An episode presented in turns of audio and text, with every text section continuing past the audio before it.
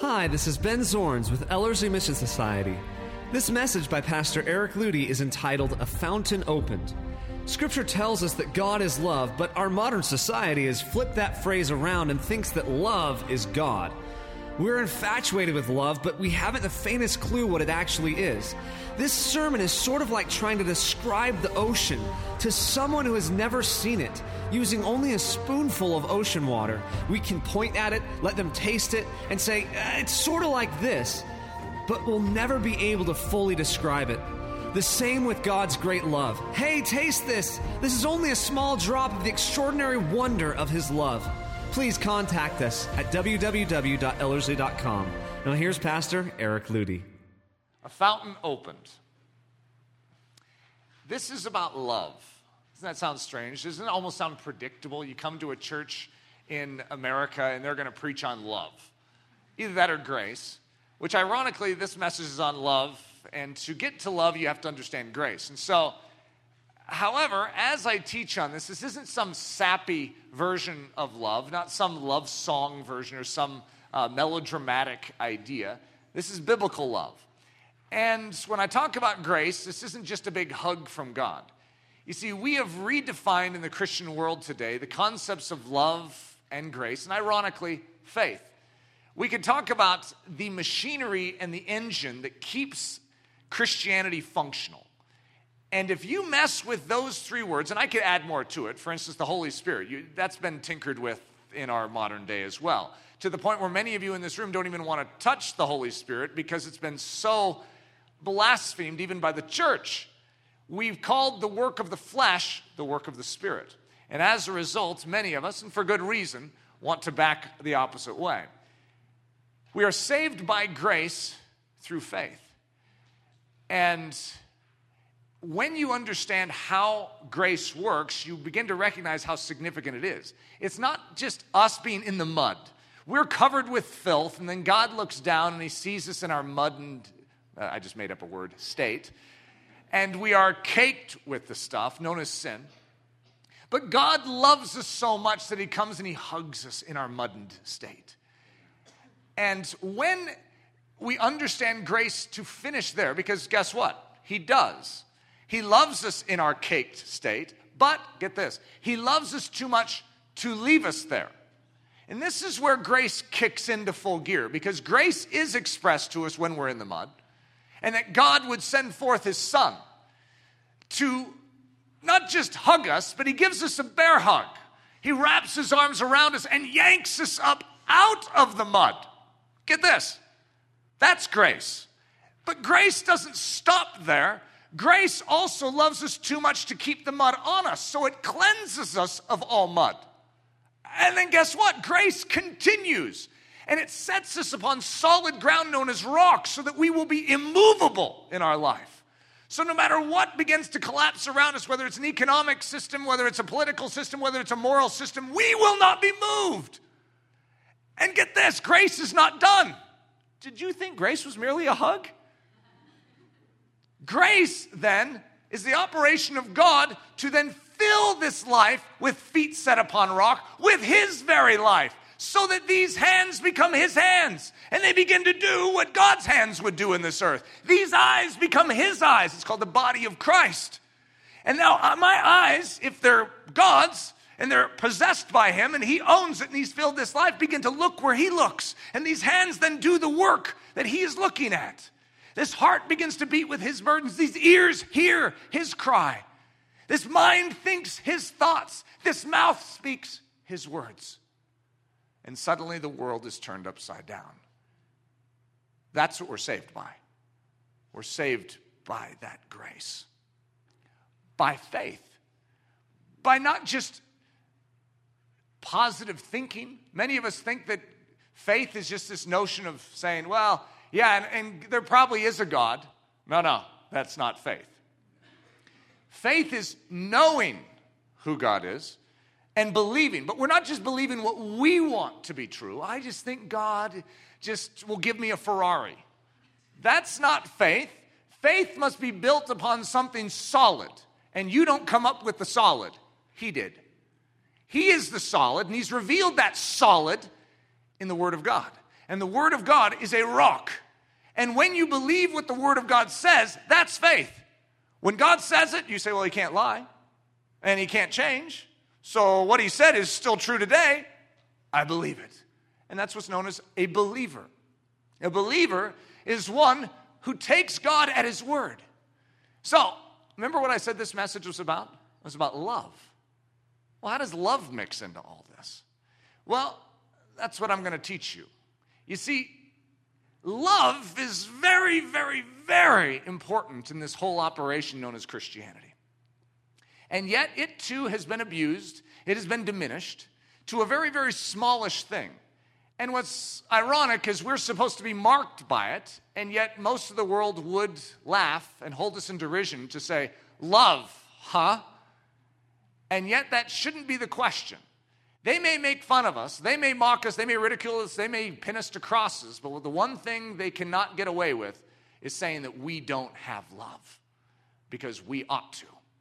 And so, say what they may, we must be marked by that which changes the world. So, a fountain opened. The Ludy pump. I have a unique project that I've been working on for the past year. And you know what? I was counting up how many fountains I have. I have built in the past five weeks, get this, seven fountains. And that's very important when it comes to this message, even, which is just an irony. Uh, and you know what? I picked this message this morning, and I wasn't even thinking of the fact that I was working on a landscaping project. I know for any of you that have been at my house lately, you'd say, oh, yeah, right. It had to be subconscious, at least, Eric. I've been working with all sorts of water and all sorts of pumps and things like that, and my message fits perfect with this. But we have this pump. So, yesterday, we had this big shindig over at the house, and we turned on the pump and some water came out, and then pff, came to a dribble. Doesn't that sound like our spiritual life? Right there. You turn on the pump, it's like you have this, this momentary joy, and it's like, oh, this is wonderful. And then this little dribble comes out. You see, there's something about a pump that is meant to work and it's meant to pump water. And in our Christian life, there is meant to be a free flowing fountain. The title of this message is A Fountain Opened.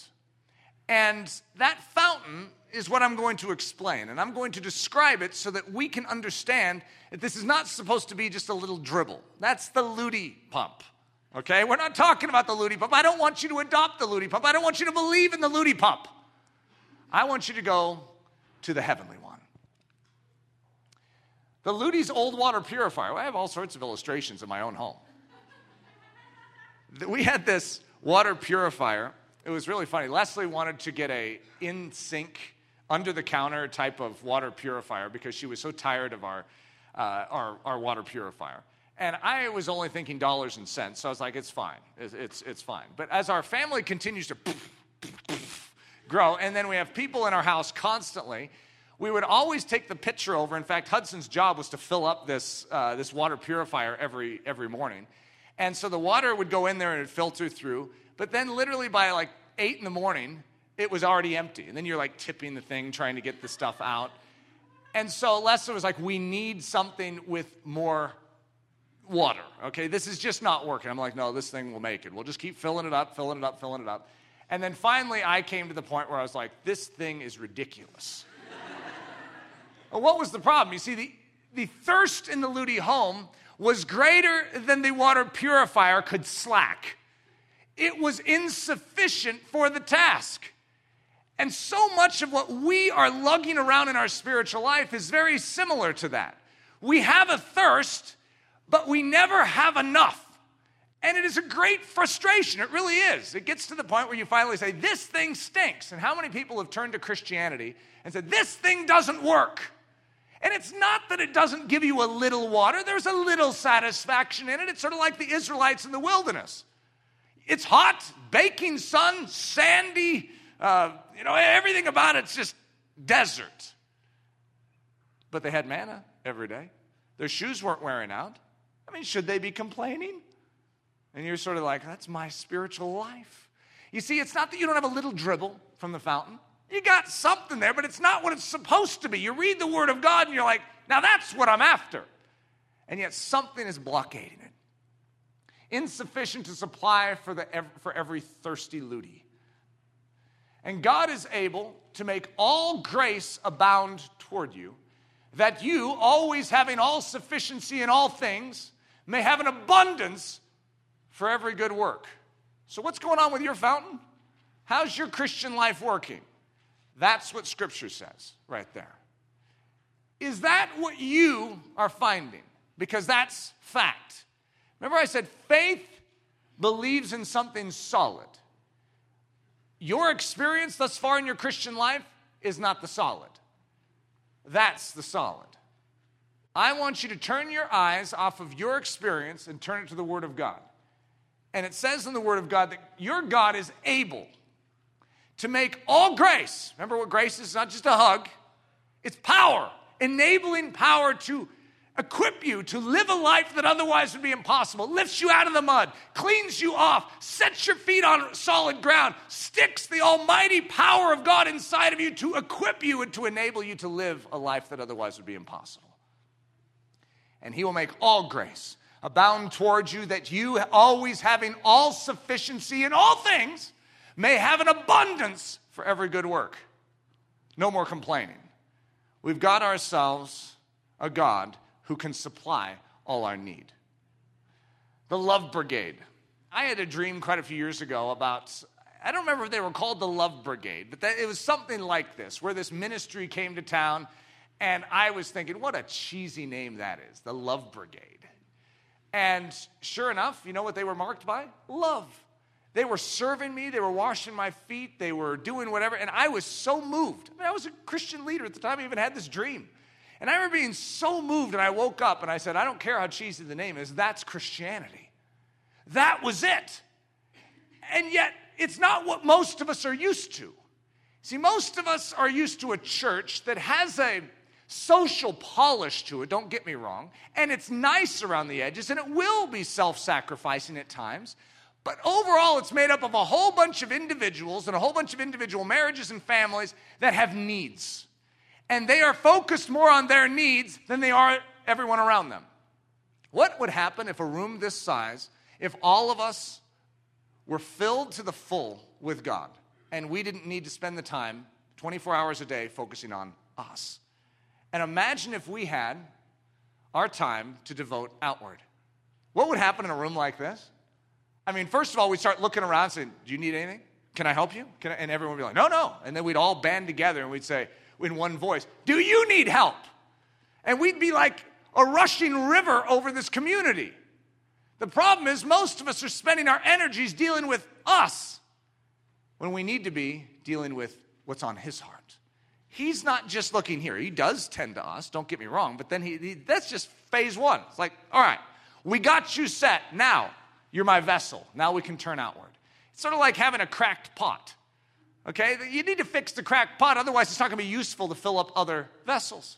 But once the pot is fixed, guess what? What's it going to do? Just sit on the counter and hold water? No, no, start dumping.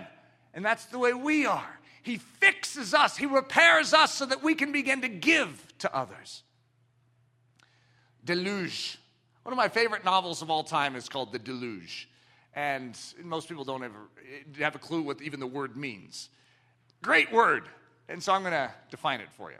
But by the way, for those of you that are novel readers, uh, The Deluge by Henryk Sienkiewicz. He's the same guy who wrote Quo Vadis. Great book. There's a book before, it was a best selling book in Poland for 100 years. So doesn't it sound boring? The History of Poland.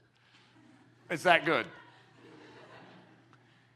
Any overflowing of water this is what a deluge is any overflowing of water, an inundation, a flood, a swell of water over the natural banks of a river or shore of the ocean, spreading over the adjacent land, the great flood or overflowing of the earth by water in the days of Noah. That's actually part of the original definition, even in the 1828 dictionary. It's a great flood or overflowing of the earth by water in the days of Noah. It's called the deluge. The waters deluged the earth and destroyed the old world. Now, I'm giving you a hint of where I'm going with this right there. The waters deluged the earth and destroyed the old world. So, in Noah's time, what we oftentimes don't see is the gospel. But there's an old sinful world, and there's a new creation that God wants to bring about. And so, God flooded the old earth, deluged it, and what came forth was a new creation. And in the process of that flood, the old was destroyed and a new was born. It means to wash clean, to overwhelm a previous manner of living and to wholly purge it of its impurity. Sounds a little like baptism, doesn't it? And it is. It's called the deluge. Genesis 9. I do set my bow in the cloud, and it shall be for a token of a covenant between me and the earth. And it shall come to pass when I bring a cloud over the earth that the bow will, shall be seen in the cloud, and I will remember my covenant, which is between me and you and every living creature of all flesh. So God destroys the earth with a flood. And then he declares, I will never do that again. I will never destroy the earth with a flood. And so he gives us a symbol. And this symbol, we all know it as a rainbow, but most of us don't realize that a rainbow is a very Christian symbol. It's not just a symbol of the Rainbow Coalition. And so we've lost the symbol. You know that the rainbow is a symbol of God? When he's described in Scripture, you know that he's surrounded by a rainbow? Why? Well, there's seven colors. Remember how I said seven fountains? Eh, see, I'm going to weave this all together somehow. You see, there's seven colors. It's a symbol of God. It's a symbol of his nature, and it's unchanging. You know that the symbol of the rainbow is the same today as it was thousands of years ago? Still is. You see, it's the I am who doesn't change. He is who he is. He says, I am that I am. And his rainbow is his symbol of covenant. If he says he won't destroy the earth with a flood, then he will not destroy the earth with the flood again, even though Windsor is under flood waters, even as I say this. There's a lot of irony to this message. And the waters shall no more become a flood to destroy all flesh. And the bow shall be in the cloud, and I will look upon it that I may remember the everlasting covenant between God and every living creature of all flesh that is upon the earth. So, studying the manifold wonder of love. When you look at the word manifold, it means a variegated color scheme. So, like a rainbow is probably one of the best ways of describing it. You see, if you look at the red in a rainbow, did you know that it's not just a solid red? It's shades and gradients of red. And that's the way manifold works. God is not just the color red. If someone says, So what's God like? They could say, He's red. And they would be right, but they're not fully right because He's also so much more than red. And someone else could say orange, and they would be right. It would be accurate to say that God is orange, but He's so much more than orange. Yellow, green, Roy G, blue, indigo, violet. All of them would be correct as far as a description of God. He is love, He is just, He is patient, He is kind. These are all truths about God. But when you begin to explore God, you realize that He is manifold. We are human. We cannot fathom how big God is, how great God is. And so, what God does is He folds Himself up and reveals Himself by folds. And he reveals to us at one time, for instance, it's very difficult for us to see multiple aspects of his nature at once. We're very limited creatures. I don't know if you've discovered that about yourself, but when you hear a sermon, we have to bake down a little sermon and fold it all tight and say, Here. That's what a sermon is, just a little piece of the whole. And it's all folded up. And that's what's called many folds. That's where the word comes from. It's many folds. Now, what's interesting is say we folded up all that there is about love and we put it down into one message like this. And we'd say, This is love. And it'd be true. But then you know what we could do for the rest of the 365 days of the year if we kept preaching on love? We begin to unfold it. And you begin to realize just love, just the color red, over and over. There's so much richness and depth to it. See, God is an untrollable. He is so deep, so profound that we could never even reach the end of this frontier known as His nature and yet he reveals himself and we can still know him. You see, he's shown us what we need, but then the more we dig into that, the more we realize about it. So, a studying the manifold wonder of love. As we go through this, I'm going to teach this from a unique angle, and I've done this, this exact same technique as far as teaching this for multiple different messages. but I teach from a principle we'll call motive. Okay? Motive is like a murder mystery. Someone had a motive. What was the motive for the crime? Well, that means that which is behind their action, that which is back here pushing them. There's a reason why someone did that. What is that reason? Well, that would be a motive. And so, that which causes motion. You ever heard the word automotive? Locomotive? You see, a plant is not motive. It doesn't move anywhere, it doesn't go anywhere. This is that which is behind movement. So there's an action, there's some place and some direction that you are headed in. So, why or how are you going to get there? An automotive, the reason it's moving is because it has some kind of automation that helps it move. And so, do you know that a, a rabbit used to be called like a locomotive? Uh, but that was before the locomotive came along, and that would be awkward to call it a locomotive now because there's a big difference between a true locomotive and a rabbit. However, a rabbit can actually go bloop and hop around all by itself, whereas your daisy doesn't go bloop, bloop, bloop. It's just a fascinating thought. Okay, so you're a locomotive. You're this being or this creature that actually moves around. But there's something that moves you, and that's what a motive is. Okay? So that which causes motion, that which incites to action, that which determines the choice or moves the will. Now, I'm going to give you a little sneak peek of where I'm going. Our motive before we know Christ is messed up. Our motive, that which moves us, is wrong. Something has become twisted inside of us so that we are not headed in the right direction. We are headed towards eternal damnation. It's because a motive is wrong in us, and we don't see it. Proorizo. This is typically translated as predestination. However, what it means in its most basic sense is the predecision, that there is a decision ahead of time that has been made. And God says, This is going to be done. The predecision, the predetermination, the eternally established inner wiring of the will, that which is set and hardened long ago. Did you know that God's motive, or that which moves him, is already set? You know that God doesn't change? He just is. And so God is already set. And have you ever thought about it that God could be anything? He could have any character, any nature, and yet he just happens to be good?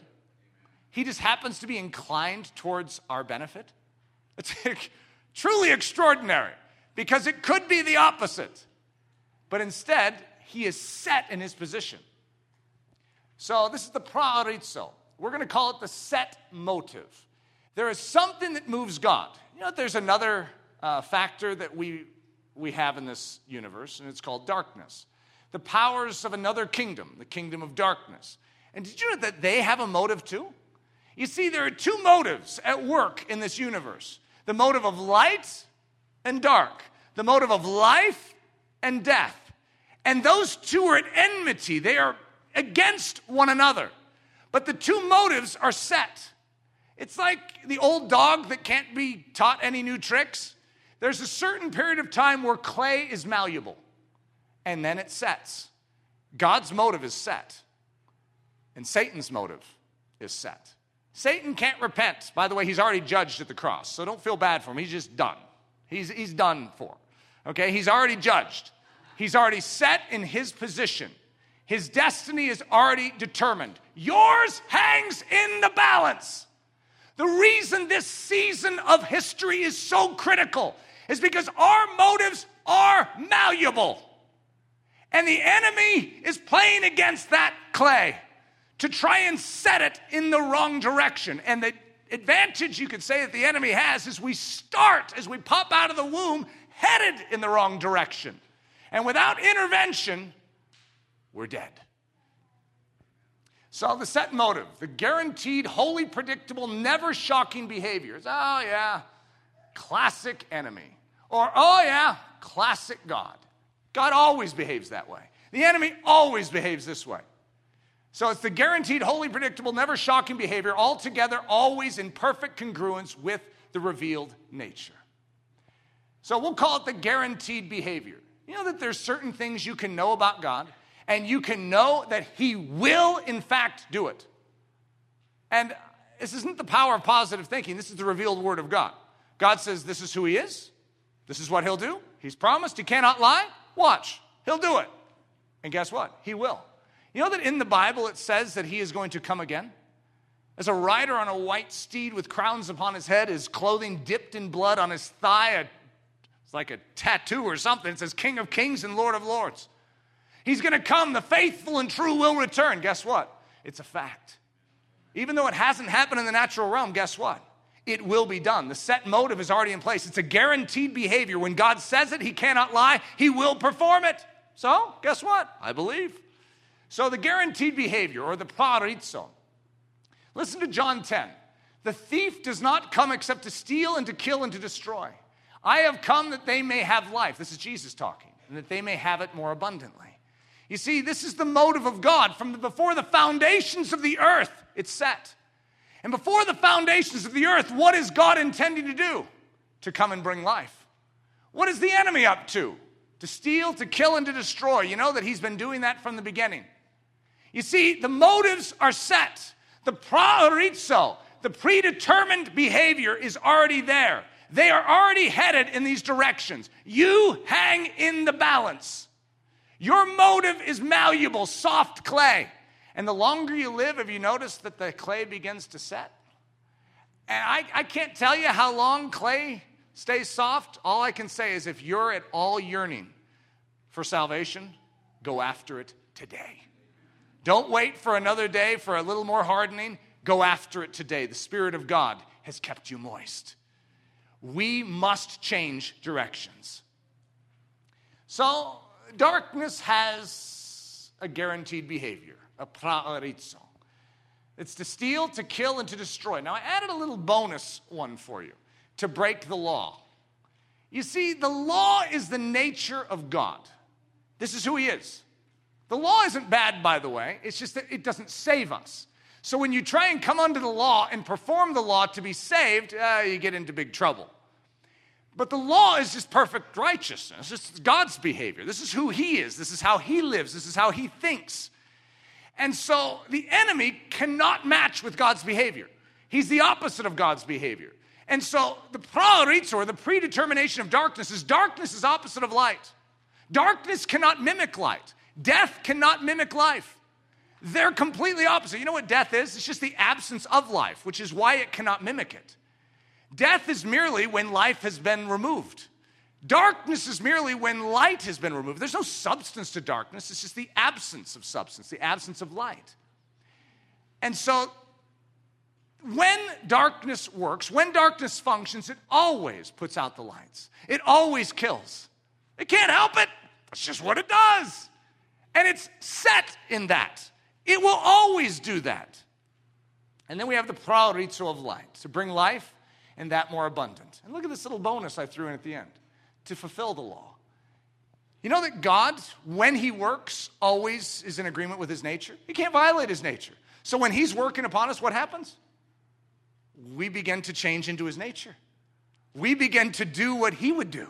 We begin to behave as He would behave. That's just how it works. It's a so set, guaranteed. These things happen when the church of Jesus Christ begins to come into alignment with truth.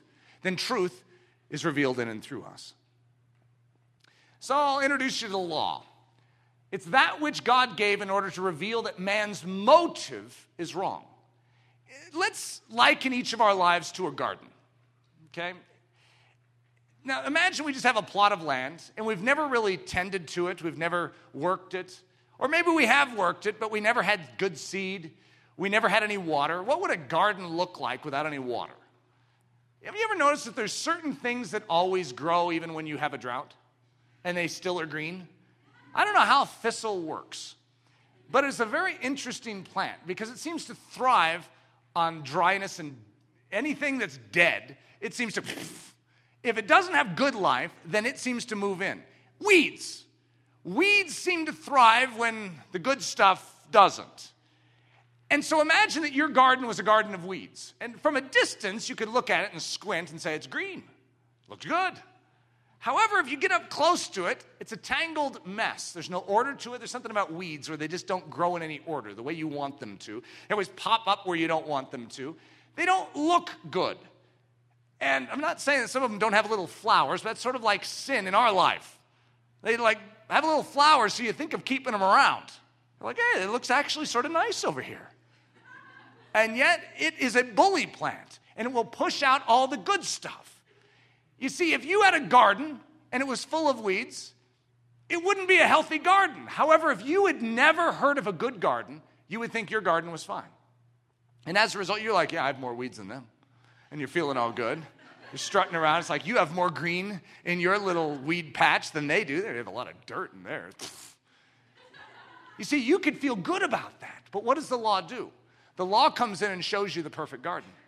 It says, So is this what your garden looks like? Huh? My garden doesn't need to look like that, does it? Well, look at that garden. I've never seen anything like that.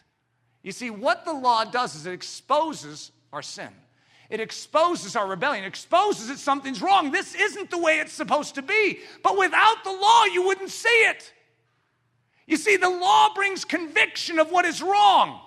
So, that which God gave in order to reveal that man's motive is wrong. You see, there's something pushing you. I don't know that you realize this, but there's something that drives you in your life. And if that something has not been changed, which as we go through this message, I want you to evaluate if it has been. But it is that drive. It is either for God or it is for you. What was the enemy's appeal in the Garden of Eden? You. You. You don't need God. Sit on that throne. Come on. Kick God off. You see, he doesn't want you to know that you could be as God. Self exaltation. And when that is your motive, you see, when Adam and Eve stumbled into that, what happened is everything began to be distorted and their motive was changed. The wet clay was altered. And now their motive was them. And what did you inherit? The same motive. You inherited the self motive. And self motive leads to a guaranteed outcome. It's called hell. It's guaranteed. That leads to hell. A plus B equals C. Unless something comes in and changes your motive, unless something comes in and changes the core of your existence, you are headed in the wrong direction. So, the law. The law is good. It's just not your salvation. But God knew how salvation must work. You know that it says the law was a schoolmaster which leads us to Christ. This is what leads us to say, Who can save me from this briar patch of weeds? Who can save me? Because the law only exposes, it doesn't give the salvation. It only shows you that you need salvation. So, that which God gave in order to reveal that man's motive is wrong, to clarify the just punishment for a wrong motive. Uh, yeah, if you have weeds, even one, you're doomed. Even one, you like pull up some of the weeds, like, is that enough? No, even one. Even the leaf of one. It's like one got buried as you were tilling it under. It's like, oh no, I don't know how to take care of this. And that's what it leads to. It leads to a desperation. I can't clean up my own problem. I've got a, I've got a whole bunch of weeds here. I take care of this one, and one comes up over here.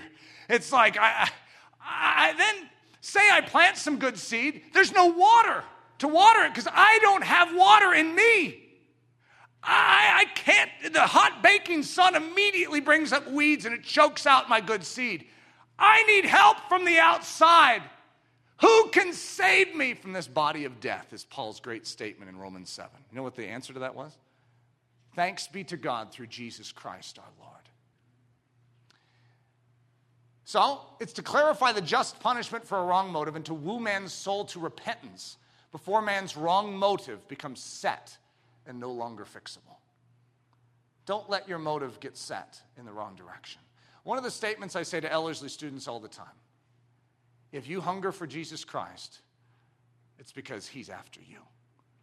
You wouldn't even long for him without him first making a move upon your soul. If you want him, believe me, the door is open. Come in, enter in. Because a lot of us, well, I know how the enemy is. It's like, you've done too much. There's no way he would accept you. If you want him, it's because he wants you. There's a whole bunch of people out there that don't even want God. For some reason, you do. And I know you probably have a bunch of junk in your life, maybe a whole bunch of weeds. He knows it, and He's ready to deal with it. The love motive. So now we're going to get to the heart of the message. What is God's motive? Well, we already heard that it's to bring life. But what truly is his motive? What led him to come to this earth? What moved him? What was the impetus behind God that would carry such a burden on our behalf? That would be scourged and mocked and ridiculed and crucified. What would move God to do this? It's something very, very special. And it's not something that ever could be ca- captured by a Hollywood love song. The world doesn't understand what we're about to talk about. This is something that is heavenly and it's sacred. For whatever reason, the world has tried to take this word called love hostage. And as a result, many of us as Christians have lost the value and the beauty and the majesty and the power of what this is. Only God can love like this. Even we can't unless we have God. So, the love motive. This would be an interesting definition of even what love is. Now, I could give you a lot of definitions of love, but we're going to keep it very simple to share of itself. Remember, our motive before God changes us is self. But the love motive is to give. Whatever I have, to give it. That's what motivates us. To share of itself, to give the life of God away. Well, if you don't have the life of God, well, it's sort of hard to give it away. But love considers someone else as more important than you. Love considers their needs more than it does your own. Well, who functions that way? You could even say that back to you. It's like, no one functions that way. I know, except for God. You see, God functions that way. And then, what does He do? But He invades this life, known as a Christian, known as the body of Christ. And what happens is we begin to behave as God behaves, and it's completely otherworldly and the world doesn't know what to do with it because we actually think more about their needs than we even do our own. What? How does that work? Look at this. How are you going to deal with your weed problem? Love is the fulfilling of the law. You see, the law is actually fulfilled. All the standards, all the perfection is filled by love. It's actually satisfied by love. But that's like someone looking at your garden and say you've tried to rake up all the, the weeds and you planted the good seed and says, Yeah, what you need is water. Well, that's good to know, and it's a nice piece of information, and I can tell you, yeah, love will fulfill the law. And your next statement would be, All right, I need some of that. How do I get that? Because you know what most of us do? We try and love. I mean, I'm not going to take a poll in here, but I, I remember my own Christian life. It's like, okay, God, I'm going to love. That's not how you love. I'm going to be humble. That's not how you get humility. These are deposits from heaven. Unless you have a river flowing from the throne room of heaven into your life, you're not going to have this stuff. You'll have the human variety of it. It'll be your best foot forward. It'll look nice. It'll have a little spit and polish to it. However, it's cancerous on the inside. It's called self righteousness. I could try and be the loving guy, but I truly am still, the whole while I'm doing it, thinking about me and what you think of me. You think I'm good at this love thing? You see, even as we're doing it, it's still based on the wrong motive. What we must do is change this. There's like a gate inside of us. And unless that gate opens, which is the concept of denying self, giving up our life, repenting, turning from us and when that gate opens, then what happens? Well, behind that gate is something very special, but it's capped.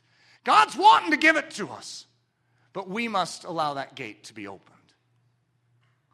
Revelation 22. So, in the very beginning of the Bible, in the book of Genesis, we have a problem.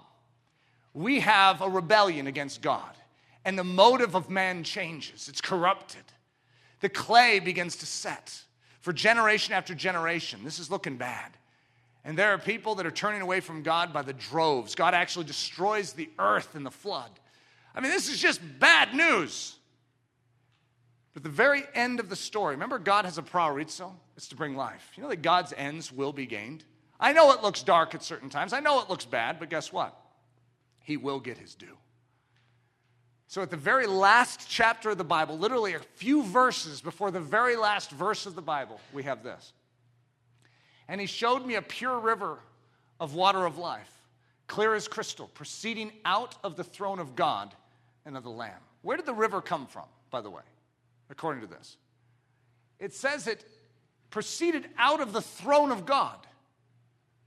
Who sits on that throne? Jesus sits on that throne. Where is that throne? Well, in Isaiah chapter 6, Isaiah has a vision of this throne. And he says, I saw the Lord high and lifted up, and his train filled the temple. So he was seated, seated upon a throne, and yet his train filled the what? The temple. The temple of God is where his throne is. It's called the Holy of Holies. And in that Holy of Holies, there are real cherubim that cover the throne of God. There's a rainbow that surrounds it. There's an Ark of Covenant. It's called the mercy seat. It's a seat. And who sits on it? God Almighty sits on. At the right hand is Jesus Christ, who's given all authority and all things are under his feet. And it says that out of this throne will flow a river. And then what does Paul say in the New Testament? Do you not know that you are the temple of God? Didn't anyone tell you this? That when you turn to God, did you know that He sets up His throne in here? Uh, you know what that says? That's, that's Christianity right here. This is Christianity. This is where God's river will flow. Yes, there's a river in the heavenlies. It's called the river of life. However, that river of life is not meant to just be in the, the, the days to come in the Beulah land.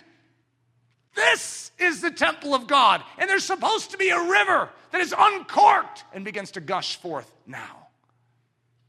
And it proceeds out of the throne of God. In the midst of the street of it, and on either side of the river, there was the tree of life. You know, the tree of life was way back in the Garden of Eden, too. But Adam and Eve were booted out of the Garden of Eden. Why? Because they sinned. And as a result, they were cut off from life. Remember what God came to do? What's his set motive? What's his guaranteed behavior? Life. He is interested in your life. The God of the universe is not self centered, He's interested in your life. It's extraordinary. And what this tree of life, which bears 12 manner of fruits and yields her fruit every month, and the leaves of the tree were for the healing of the nations. And let him that is athirst come, and whosoever will, let him take the water of life freely. Something has happened between that line and way back in the book of Genesis. Or I should say it backwards, in the book of Genesis all the way to this line. There's something has happened. This is the very end of the, of the Word of God. In the very beginning, we have a crisis. Something has happened in between that has changed everything because we were cut off from the tree of life. We were cut off from this river. Something has changed. And that something is everything to us. Sin, that which keeps us from the garden of love. So, sin, when it entered into this world, God said, when you eat of that tree, or if you eat of that tree, the day in which you do, you will die. And they ate of it. It's called the law of sin and death. You sin, you die. Sin keeps us from the garden, the garden of love, the garden of Eden, the paradise of God. You see, the word garden in, in the Bible is not necessarily a garden like with fruits and vegetables and carrots and a blueberry patch over here. It is like a tree, more like an orchard. And it's where the trees of God grow. And trees are a very critical thing in Scripture. Because in the in the Garden of Eden, there were two trees in the midst of the garden. There's a whole bunch of other trees, and they had, they had fruit on them too. But there was a tree of the knowledge of good and evil, and there was a tree of life. But Adam and Eve chose the wrong tree. You know that the other tree was just sitting there for the taking? Why didn't they eat that one? You have two trees, yeah? You have the juice of the apple, or whatever fruit it was, in the tree of the knowledge of good and evil, but God has made a way. He is the way to a return to the garden of love. And it's a tree. It's called Calvary, it's called the cross. And when we come to that tree, though we have sinned, he has made a way and He has made atonement so that we can now access that tree. Who wouldn't come to the tree? Why wouldn't you come to the tree? Because when you come to that tree, there's a higher law. This is the law of sin and death. You sin, you die. This is the law of believe and live. If you believe, if you trust that the fruit of this tree will save you, you turn unto it. Turn away from that life. Turn away from this. You will live. Who wouldn't do that? Sin, that which keeps us from the garden of love. The confession of Samuel Logan Brengle. In the Salvation Army, which we've talked a lot about in the past four weeks, the original Salvation Army, It's just an extraordinary story. But there was one of the key leaders in it in the beginning. His name is Samuel Logan Brengle. And this is just an amazing quote from him when he first was confessing his life in Christ.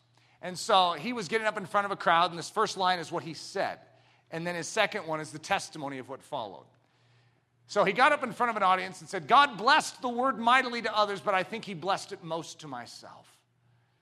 That confession put me on record. It cut the bridges down behind me. Three worlds were now looking at me as one who professed that God has given him a clean heart. I could not go back now, I had to go forward.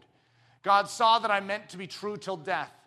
So, two mornings after that, just as I got out of bed and was reading some of the words of Jesus, he gave me such a blessing as I had never dreamed a man could have this side of heaven. It was a heaven of love that came into my heart. I walked out over Boston Common before breakfast, weeping for joy and praising God. Oh, how I loved. In that hour, I knew Jesus, and I loved him till it seemed my heart would break with love. I love the sparrows. I love the dogs. I love the horses. I love the little urchins on the streets. I love the strangers who hurried past me. I love the heathen. I love the world. What's happened to this guy? What's happened to him? Has this happened to you? That's the question. You see, when you read that, it should stir something. It's sort of like, yeah, I know what you mean, Mr. Brengle. Or, what in the world's that guy talking about? How could you love the dogs? You see, something took place inside of this man. A gate was opened. We could call it a floodgate. Something changed inside of him. That same thing must change inside of us because what it leads to is this. But this is not earthly. This is not normal. This is not how humanity behaves. This is how God behaves. The heavenly picture. So there's a set motive. God has set his motive, and it's to bring life, to give, and to bless. Isn't that amazing that that's how God is moved? He is initiating this idea of I must bring life, I must give, I must bless. Why do you think he created us in the first place? This is all part of his motive. The river gushes forth. So the life of the Son is given.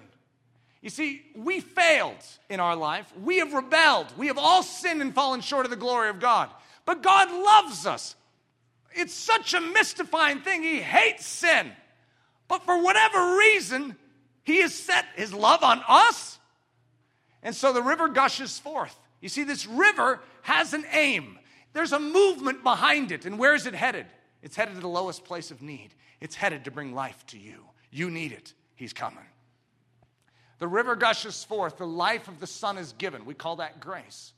Love packaged in the person of God. So the set motive is love. The motive of God is love. And then the river we're going to call grace. You see, God sends forth His grace as a result of His love. So He loves us, so He sends forth the river. Now a tree grows up in the midst of the river with healing in its leaves and abundant fruit for all to partake of. You know what that tree is? You know what it, those, the, that fruit is? It's love. And you can say, well, well, no, I thought love was the motive. You see, this is the amazing thing about love. Love is what starts it. Grace is then what comes cascading forth, and then what grows up out of the grace. Love. What is the fruit that comes forth out of our lives, out of that river? It's called love. You see, God is moved by love. God is love. And then God sends forth his life to us. And what springs out of us? Love. It bears the fruit of love. The love. We'll call it the fountainhead for the mighty river. So, at the very basis of this great river is love. God so loves that he sends forth his life. For God so loved the world Obviously, that statement has been so, in a strange way, overused to the point where we don't even hear it anymore. We don't recognize it anymore. We all know it. Yeah, yeah, yeah, yeah. And it's almost like that's the tactic of the devil to stick it so often up in front of us that we don't even notice it anymore. God so loved. That is the motive. That is the behavior of God that moves him. What moves God? Love. Love moves him. What moves you? Huh. There's the key question. You see, when God changes you, you begin to be moved by something different.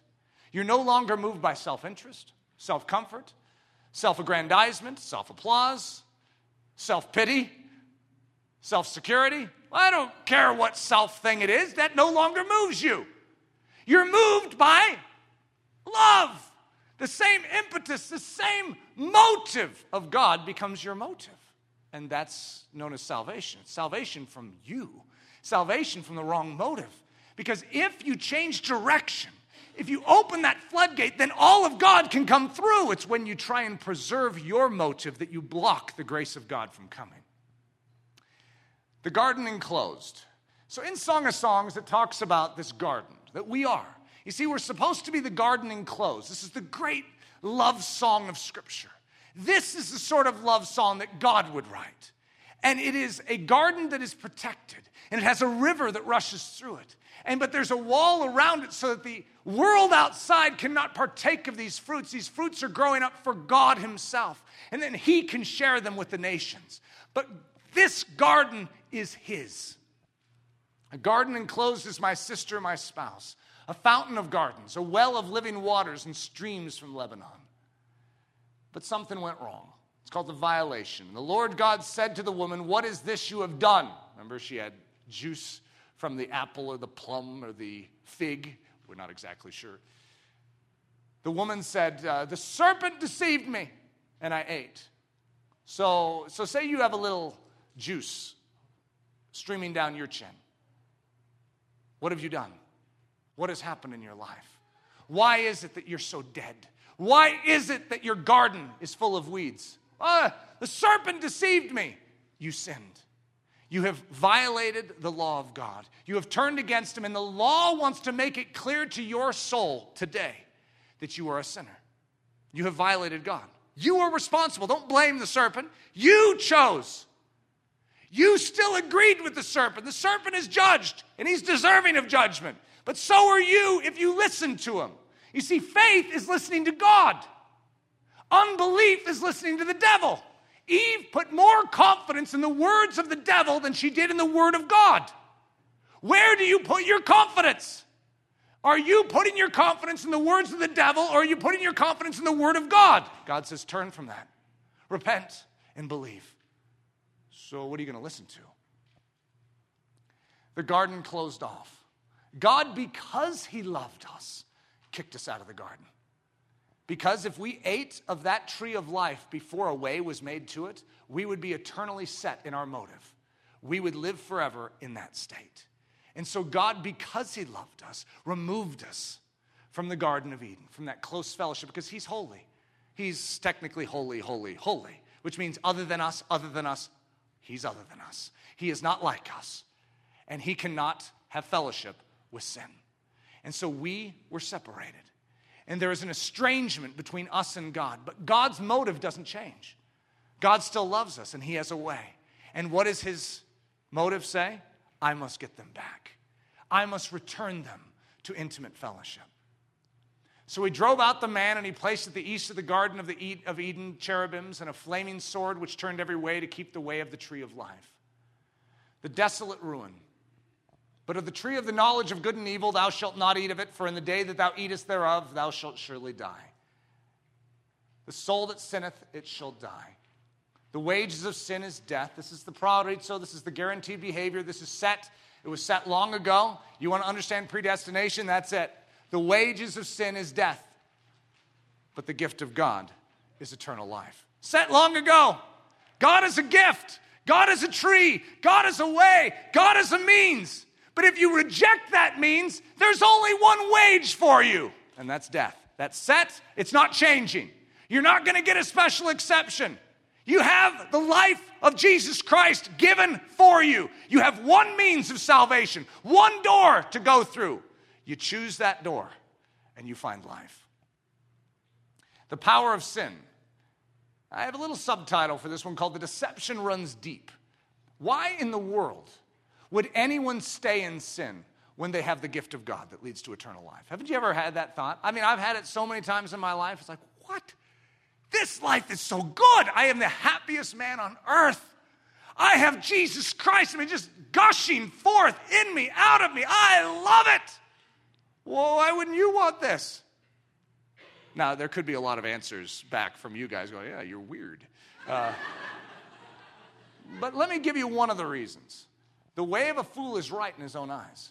You see, the fool has never dealt with the law, he has never been convicted, he has never seen his foolishness. A fool thinks he's wise. Did you know that? You know how many people out there have rejected Jesus Christ and think they're brilliant and think all Christians are idiots? They are right in their own eyes, and yet in God's eyes, they're the idiots. They have rejected the truth. There is only one truth, there is only one means of salvation. The way of a fool is right in his own eyes. Hey, hey, like, I like my garden of weeds. Saying something about my garden of weeds? I like weeds. I like weeds better than your roses and your pansies and your violets. Weeds. We prosper from it. We find satisfaction. There's a certain intoxication in this garden and it has duped us, and we think we're the wise ones. Meanwhile, there's a proorizo and a guaranteed outcome for what we're doing. As long as we are harvesting that, we die. And as long as that's the fruit that we show, we die. We cannot please God, we cannot have fellowship with God, and when we die, we're eternally separated from God. The clay is moist right now. This is the day of salvation. This is the day in which God can say, Open the gate. Let me in. Let me take this garden as my own. Let me cultivate it and let me produce the fruit that it was meant to produce. The love. The fountainhead that aches to burst forth its mighty healing waters for the sacred garden's sake. There's a scene in the Bible of the prodigal son, but you could also call it the father aching. The son has spent his inheritance and he's wallowing in the pig slop. And yet, where's the father? The father, I always picture him fogging up the windows, day and night, longing. You see, the father is moved by love. The father longs for that son. And when he sees him, what does the father do? He literally throws all dignity to the wind and starts running after him. You see, your God is moved by love. It's a fountainhead. It's a river and it is blocked up. It's like dammed up. He's pressing. But there is something that must take place for that fountain to break through into our lives. So it's the fountainhead that aches to burst forth its mighty healing waters for the sacred garden's sake. Here in his love, not that we loved God, but that he loved us. The law, we'll call it the first, the deception must be exposed. For I was alive without the law once, says Paul. But when the commandment came, sin revived and I died. Doesn't that sound funny that he was alive once without the law? That meant, hey, I got all sorts of green here. Yeah, he had a green and he thought it was life, but now that he's looking back, that wasn't life at all.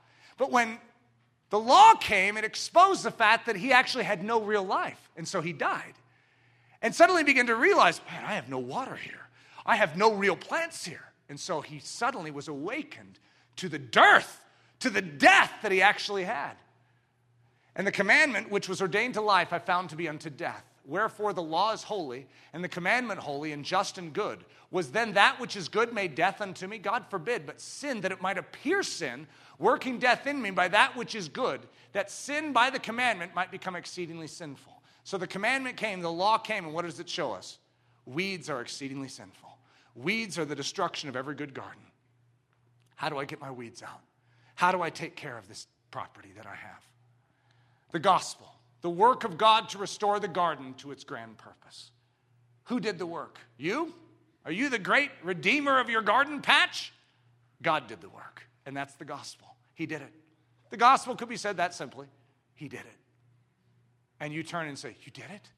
I did it for you. And then just like I always say, if I stuck a $10 bill up here on the stage and I said, It's yours. It's yours. It's reserved for you, just sitting right here. And then you went off to lunch this afternoon and you say, Yeah, could you pay for my meal? I don't have any money. And they say, Didn't Eric give you a $10 bill? Oh, yeah, true. Just because you know I gave you a $10 bill doesn't mean you have the $10 bill. You must take it. And the same is true with the work of God. Take it, it's yours. You don't just esteem the facts of the gospel. You must take it, you must grab it. It's called reckon. Reckon it to your account. I have it. By faith, I have it. But God commendeth his love toward us in that while we were yet sinners, Christ died for us. In this was manifested the love of God toward us because God sent his only begotten Son into the world that we might live through him. The repentance, the admittance to the wrong and the putting off of the rebellion, the laying down of the weed seed. Are you wrong? Are you going to defend yourself? Are you going to stand there against God's law and say, hey, I'm actually not that bad? I'm fine. I think God will overlook all that. Or are you going to just listen to God and say, and when He says, I can't overlook that, I'm just, I'm perfectly righteous. There's only one means of salvation, and that's to find yourself in my righteousness. You see, He lived perfect without sin. And He has knit together in and through His work on the cross clothing for us. It's called the robe of righteousness. And so when we turn to Him, He clothes us in His work, in His righteousness, in His good deed. And so, as a result, when we turn in faith to Him, we then truly are righteous. We are just. We are appropriate in His eyes. Not because we are perfect, because that which clothes us is. So, the repentance is admitting that we're wrong and turning from it. If you recognize that your motive's been wrong, what should you do? Acknowledge it and say, God, I agree with your law. I'm supposed to love. I'm supposed to be giving of my life. I'm supposed to worship you. I don't, I don't know that I've cared at all. I don't care about you. I don't care about other people. What's wrong with me? I have like a dead heart. You only begin to realize that when God begins to move upon your life. And when you realize that, what should you do? It's called repent. Turn from it. Change directions. I'm not going to keep going in that direction. If you recognize that by going this direction you were headed over a cliff, what should you do when the fog blows away and you're like, whoa, uh, and that's what the law is. It's like shining light, blowing away fog. You're like, I'm just about to die. And God goes, bingo. and he says, How about we go this way? You see, this is the direction I'm in. My motive heads my servants this way. And so we repent and we turn and we allow God to change our motive. We allow Him to set us off of the throne of our life. You see, where does the fountain come from? The throne. So when you're sitting on it, did you know that you're blocking it? But when you get off of it, you bend your knee and allow Him His rightful place, what happens? The floodwaters break forth. It's that simple. It's called repentance. Turn, get off the throne, go in the other direction, change the motive. And it's not that you can change it, you can just agree with God who does change it. Put off concerning the former conversation the old man. So you have clothing on already, you're supposed to put it off which is corrupt according to the deceitful lust. Put off all these anger, wrath, malice, blasphemy, filthy communication out of your mouth. Lie not one to another, seeing that you have put off the old man with his deeds. Take off the old. This is the concept of repentance. Remove that old life and turn to him and be clothed in his life. The time is fulfilled and the kingdom of God is at hand. What does Jesus say? Repent ye and believe the gospel. Repent, put off the old, and believe my work is your work. Believe that I am your rescuer. Believe that my cross work is sufficient for you. Believe, turn to me, says Jesus, and you will live. So the faith, the implicit confidence in the great work of the cross, the turning over of the garden to its rightful gardener, and the presenting and the yielding of the garden to the return of the mighty river. I don't know why we're so possessive of these bodies of ours, our lives, our plans, our ambitions, our dreams, but we are. And that's part of our wrong motive. But Christianity starts at the very core, and it says, Are you willing to give up your garden? Huh? My garden? My garden of weeds? That's my special place. You see, God says the only way for this garden to work is for you to relinquish it. You need to die so that I can live. And it's not a death where we like dissipate out of our life and now we're watching our life from 100 yards away saying, What's God doing with my life? We're still in this body. but we are now with bent knee, dead to our place and our position. It's like being in an airplane. Is the law of gravity still in effect? Yes, but you're dead to its power. Why? Because there's a higher law known as the law of aerodynamics. And when you enter into Christ, you function after a higher law known as the law of the Spirit of life in Christ Jesus. However, outside of Christ, you're under the law of sin and death. So when you enter into Christ, there is salvation, and you are now dead to the old ruling power. The old man no longer has control over you. Your flesh no longer dictates to you how you're going to live. Now you can actually look at the Word of God and say, God, do that in me. God, I see that I'm supposed to be humble. Boy, could you, with your flood waters, work in that area, go to that territory too? Please, just flood through me. I need you. You can't love on your own. You can't be humble on your own. You can't even believe. You can't grow in faith without that river. These are graces. They're known as graces even in the Bible.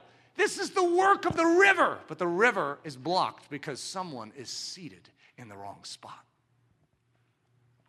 The grace, that mighty river that drenches the dead plot of land with abundant life, destroys and cleanses the dead territory of all disease, and richly saturates and fertilizes the soil of the garden with everything needed for heavenly flowers to once again bud and burst forth with beauty. It's the power, the life, the impetus, and the strength of God's life poured forth the love. Remember, I said we start with love, and what do we finish with? Love. Love is the motive of God, and it's the fruit of God. The beautiful heavenly flowers that burst forth in the garden. So imagine that you heed God and you believe, and you say, Your work is my work. You put off the old man, you put on him, and you allow him to take a seat on the throne of your life. You know what happens? A fountain opens, a fountain bursts forth and your life begins to be drenched. This plot of land that was so dead, so dry, suddenly is saturated. And what does he do? He tends to your garden.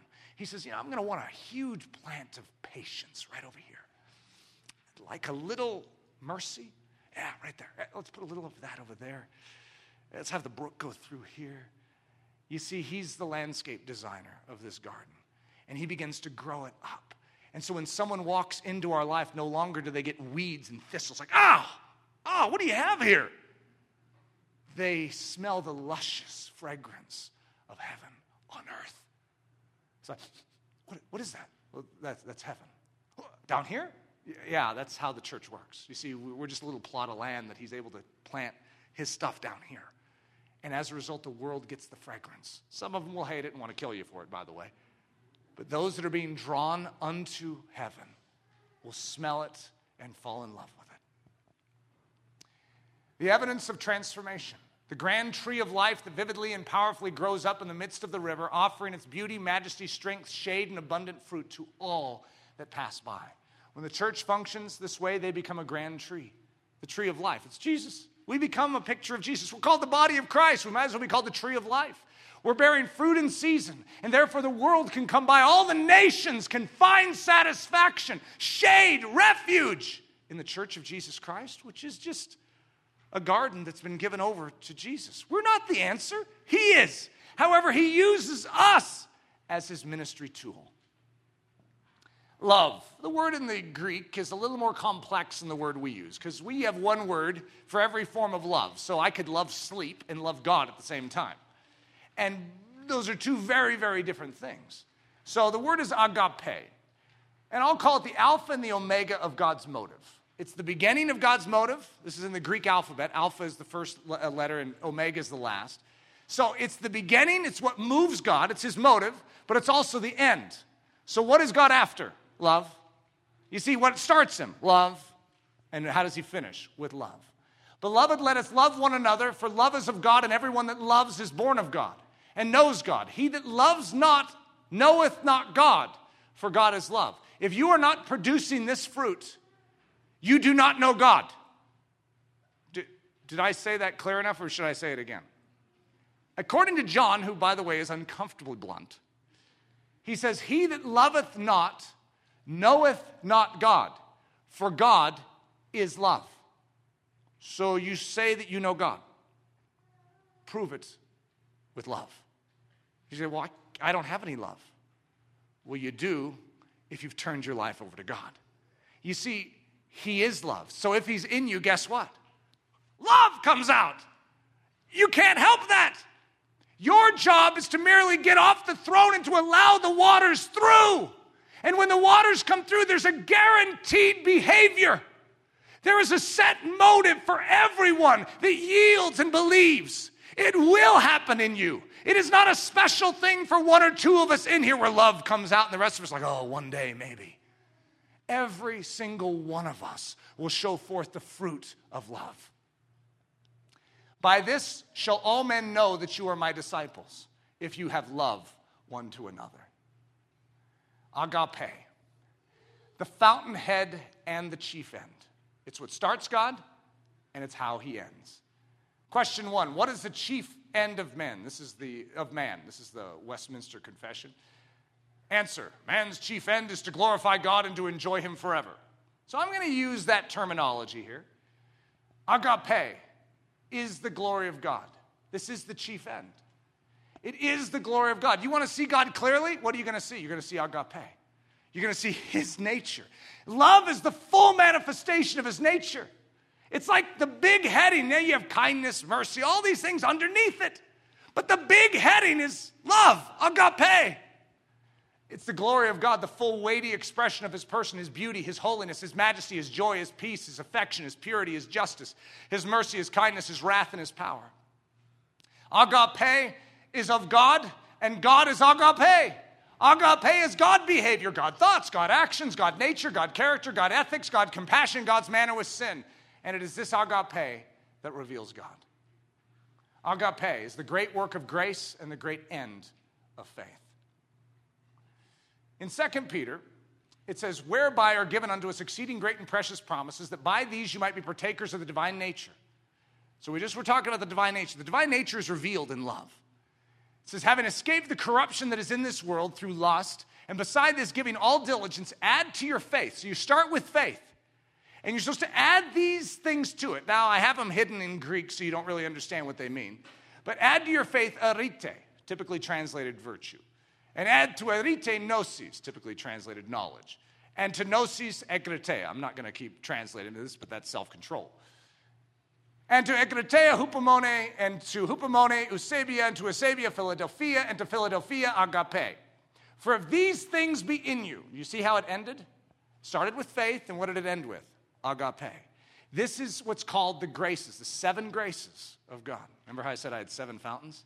I like that. See, I'm very excited about this. For if these things be in you and abound, they make you that you shall neither be barren nor unfruitful in the knowledge of our Lord Jesus Christ. But he that lacks these things is blind and cannot see afar off and has forgotten that he was purged from his old sins. Wherefore, the rather, brethren, give diligence to make your calling and election sure, for if you do these things, you shall never fall. Introducing the house of grace, the house of seven rooms. So, arete, the grace for overcoming sin and walking in triumph. Remember, I described grace as the river?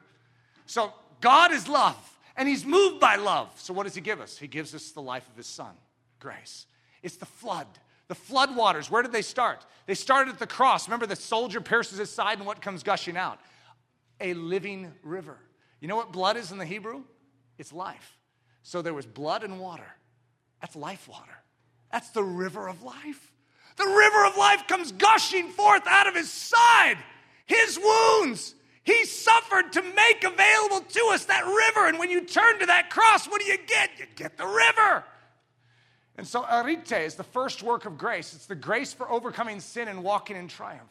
Gnosis, the grace for understanding truth and walking in faith. Egkrateia, the grace for guarding the soul from sin's encroachment and walking in self control. Hupomone, the grace for endurance, perseverance, and immovability. Eusebia, the grace for honorable action. Philadelphia, the grace for people. And agape, the grace for walking in all the graces and for revealing God's very nature and behavior always. Who, who wouldn't want that? That's life and life abundant, and the world will crucify you. That is everything I yearn for, probably everything you yearn for, and yet the world will hate you for it because it's the life of God, and the world loves its darkness. And when light comes striding onto the scene of time, they must put it out because they want their weed patch. The question is do you want your weed patch or do you want to be saved from it? And do you want God's flower bed? Do you want Him to move in and bring life and life abundant to your soul. How do we get this love? The Father God so loves. So, how is this going to work? Well, here's a very short way of saying it. The Father God so loves. For God so loved the world that he gave his only begotten Son, that whosoever believes in him should not perish but have everlasting life. Now, the Son has been sent. So the Son expresses the Father's love perfectly. But God commendeth his love toward us. Well, how did he do that? In that while we were yet sinners, Christ died for us. So the love of God has been given to us in and through the Son. But how does it get to us? Remember, we have this river that's been made available to us. The way has been made, it's come forth out of his side. But 2,000 years has passed. And there's a lot of lies floating around in the world that are trying to diminish the work of the cross and tell you, no, it didn't happen. Oh, no, the disciples robbed the tomb. He didn't really rise from the dead. There's lies everywhere. How did you come to believe? Well, when Jesus ascended, he didn't leave us empty handed. He gave us that which we needed. He gave us a river, but that river is not just some impersonal body of water, it's a person, and it's God Himself. So, as the Holy Spirit.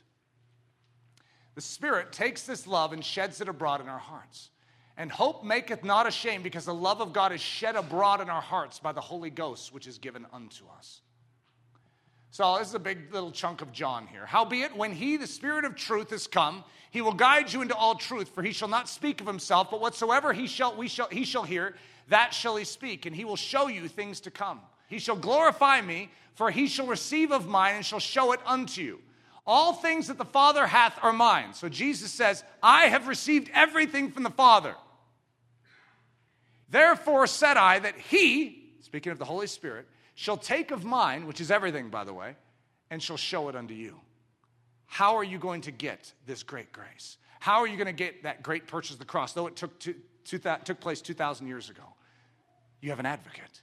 You have someone who's laboring to bring you everything that Jesus Christ accomplished. And he will not stop he will keep pressing. Remember the Father fogging up the windows? This is the nature of God, and the nature of the Holy Spirit is the same as God because He is God. And so His motive is love, His motive is life, and He has been set free from that temple. He was in the temple behind a veil, but when Jesus died, that veil was rent. And a lot of people say so that we can get in, but have you ever thought about it? So the Holy Spirit can come out and bring you in.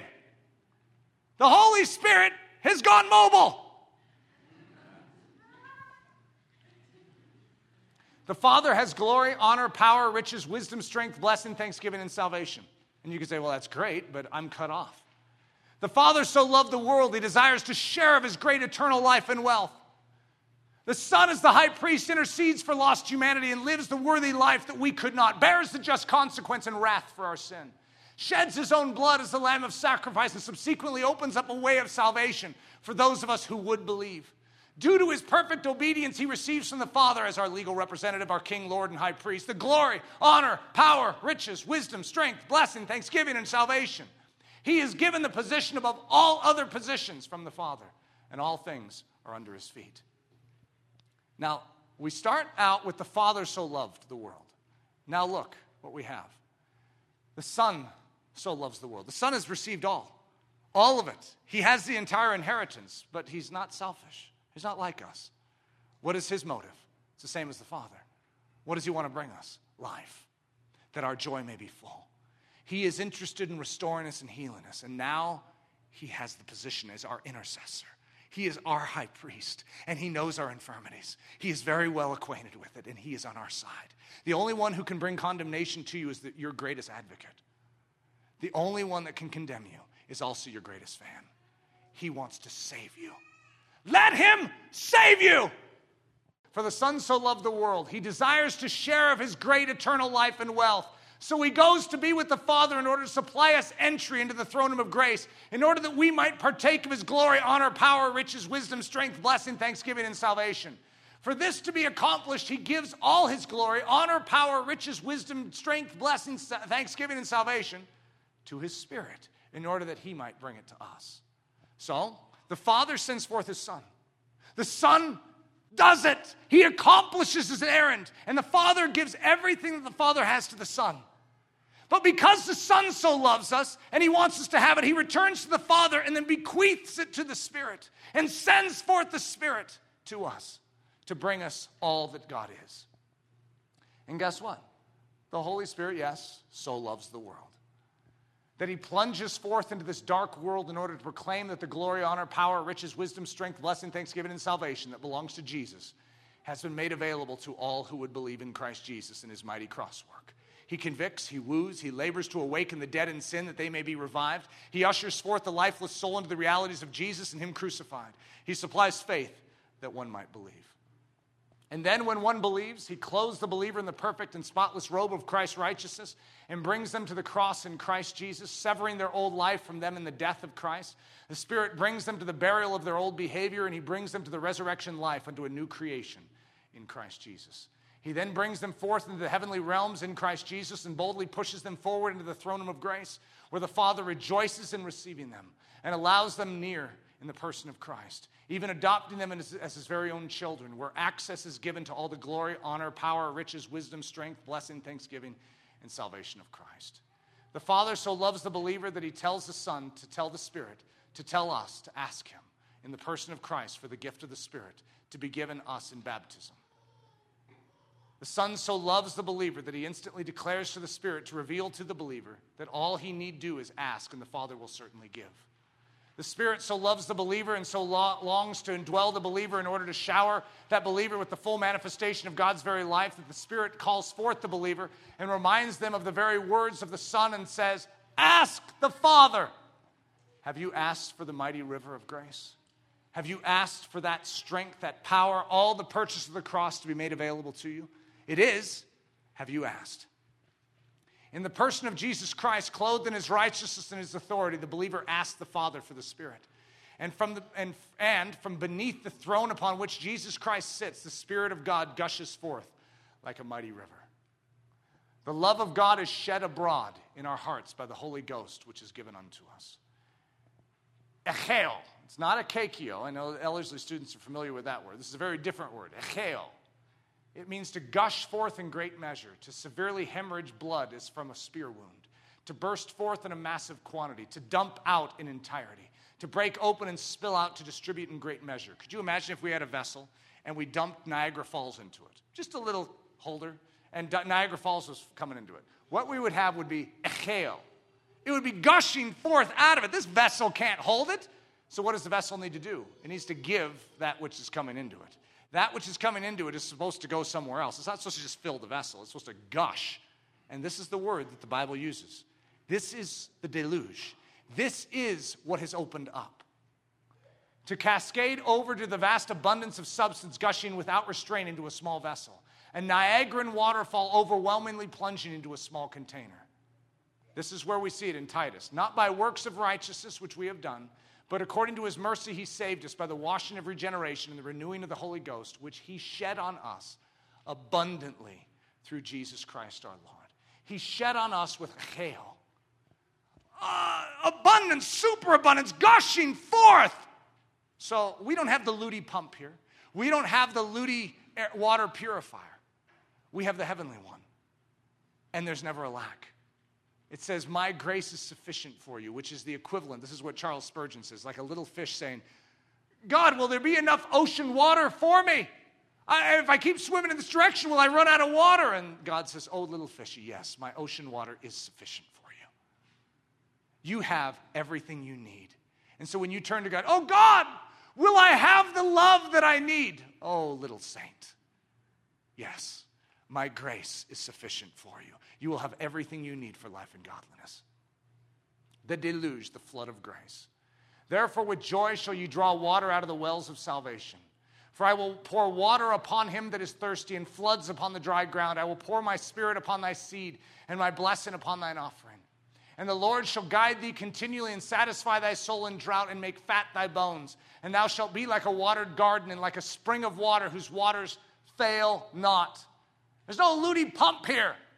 This is a heavenly pump, and the waters will fail not. That's a promise. What do you believe in? Your experience or the Word of God? Turn to the Word of God, and you will live.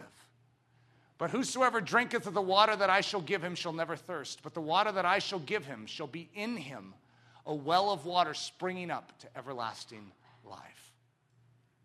He that believeth on me, As the scriptures have said, out of his belly shall flow rivers of living water. This is what the Bible says. You are the temple of God. And when Jesus sits on that throne in us, then what breaks forth is a fountain. A fountain opens. A fountain opens when you repent, deny yourself, and allow Him rightful passage into your life. And He showed me a pure river of water of life, clear as crystal, proceeding out of the throne of God and of the Lamb in the midst of the street of it. And on either side of the river there was the tree of life, which bare twelve manner of fruits and yielded her fruit every month. And the leaves of the tree were the healing of the nations. Let him that is athirst come, and whosoever will, let him take the water of life freely. It's there for the taking. This is the no brainer of the century, the no brainer of the millennium, the no brainer of all history, eternity. This is life. This is the only way to find it. God's almighty river of grace, sufficient for every thirsty soul. And God is able to make all grace abound towards you, that you, always having all sufficiency in all things, may have an abundance for every good work. For those of you that are being sent forth today, I want you to remember that you have access to all that God is. What is your position? If you are in Christ, that means you're clothed in his righteousness, which also means you're clothed in his work. You're clothed in all that he performed. And when he died on that cross, your old man was crucified. Your old life is no more, it's under the deluge. And you were buried in the baptism of his death and his burial. And no longer is your old behavior going to be seen in this earth. And when he resurrected, if you're in Christ, you're in his resurrection and you have newness of life. And when he resurrected, he didn't just stay here on this earth, he ascended. And he is seated at the right hand of the Father. And if you're in Christ, you're where he is. He has brought you to the very throne room of grace itself. And he says, Ask the Father. Ask the Father in my name, and he will give you the rushing river. And that rushing river will overtake you, it'll flood over your life, and no longer will your old, parched, weedy ground be visible. But now out of your life will bud forth and spring forth the fruit of righteousness, love being the chief of all fruits. And the fruit of the Spirit is love, joy, peace, patience, kindness, goodness, faithfulness, gentleness, and self control. This is what the believer demonstrates. And this is what we have access to. Let's pray for that. Thank you so much for listening to this message by Pastor Eric Ludy, pastor at the Church of Ellerslie in Windsor, Colorado. Please feel free to make copies of this message, but do not charge for these copies or alter their content in any way without express written permission. If you do have any questions, comments, or just need more information about Ellerslie, please visit our website at www.ellerslie.com. Again, that website is www.ellerslie.com. For Ellerslie Mission Society, this is Ben Zorns cheering you on as Christ cultivates his set apart life within you.